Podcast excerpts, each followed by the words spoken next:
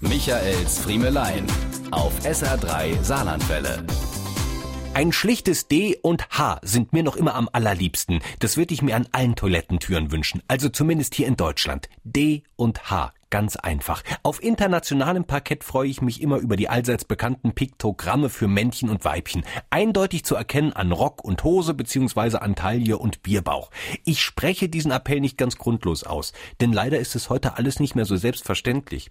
Immer häufiger komme ich in Kneipen, die ihren besonderen Charme und ihre Identität durch eine möglichst originelle Toilettenkennzeichnung bekräftigen wollen.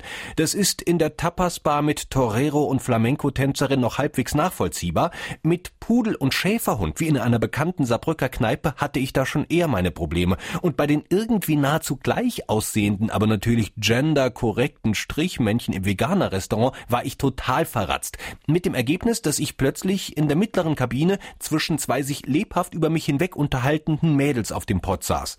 Warum nicht einfach D und H, so wie früher? aber das fängt ja schon in der Kita an. Ich war noch in Gruppe 2, meine Frau bei Tante Rita beides eindeutig zuzuordnen. Gruppe 2 lag zwischen der Gruppe ganz vorn und der Gruppe ganz hinten. Tante Ritas Gruppe lag, wo man schon von weit her Tante Ritas Stimme vernahm. Heute besuchen die Kinder, wenn's gut geht, die Bärengruppe. Die Waldkinder sind die Waldfüchse, die Hortkinder die Fische und die Krippenstöpsel die Sterntaler. Dass die dann später in der Tapasbar wissen, wer die Flamenco-Tänzerin ist, das ist klar. Aber bitte, bitte schreibt mir, wenn ich später mal ins Altersheim komme, einfach ein D und ein H an die Tür. Wobei, vielleicht freut man sich ja dann schon wieder, wenn man mal aufs falsche Klo kommt. Diese und mehr von Michaels Friemelein gibt's auch als SR3 Podcast.